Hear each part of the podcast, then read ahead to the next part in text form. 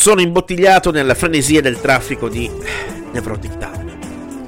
Davanti a me una lunga coda di vetture incolonnate in attesa di poter tornare nella tranquillità delle proprie case. Storie di ordinaria follia urbana, come sempre avviene a ridosso delle rotonde.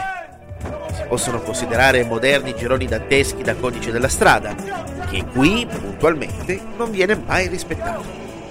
L'unica regola vigente è quella di passare sempre e ad ogni costo, in quanto la propria fretta ha sempre la precedenza su quell'altrui. Il suono furioso dei clacson fa da colonna sonora a questa rabbia stradale, che trasforma persone insospettabili in novelli assassini pronti a sostituire il volante con la testa di chi si trova davanti a loro. Si genera quindi un effetto domino di isteria collettiva in uno spassosissimo tutti contro tutti, nel quale vince l'insulto più creativo lanciato dall'abitacolo della propria autovettura.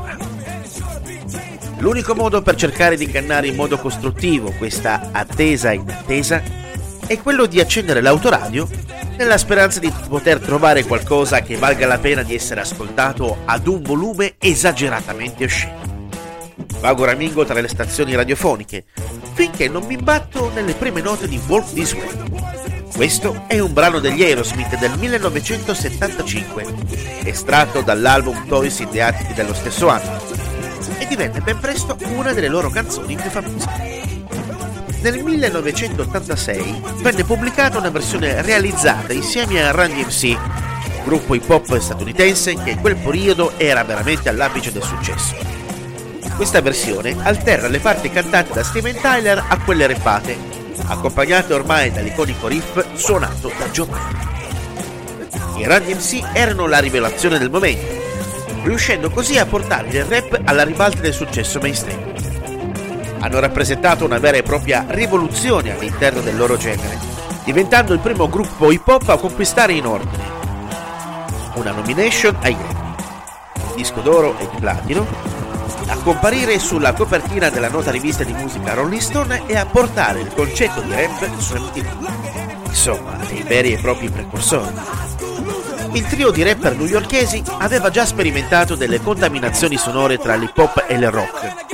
Possono ascoltare nel loro album King of Rock del millenovecentottantacinque, nel quale fecero largo utilizzo di assoli di chitarra e di batteria.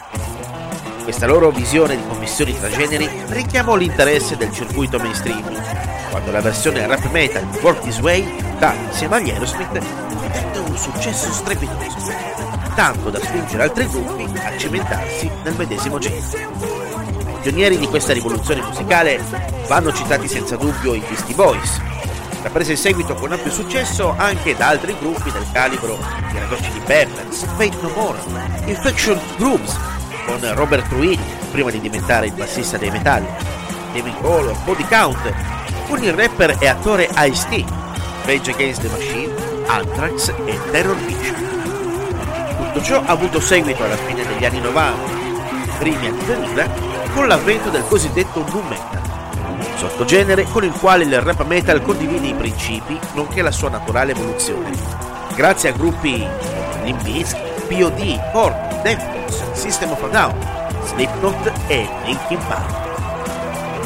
Mentre ripenso a tutto questo, il brano giunge al termine, così come quella coda infinita che dalla furia stradale degli inizi cede lentamente il posto al desiderio comune di potersi sbragare comodamente sul divano di casa propria. E anche Nevrotic Town trova il tempo di muoversi in maniera disarticolata a ritmo di rap metal.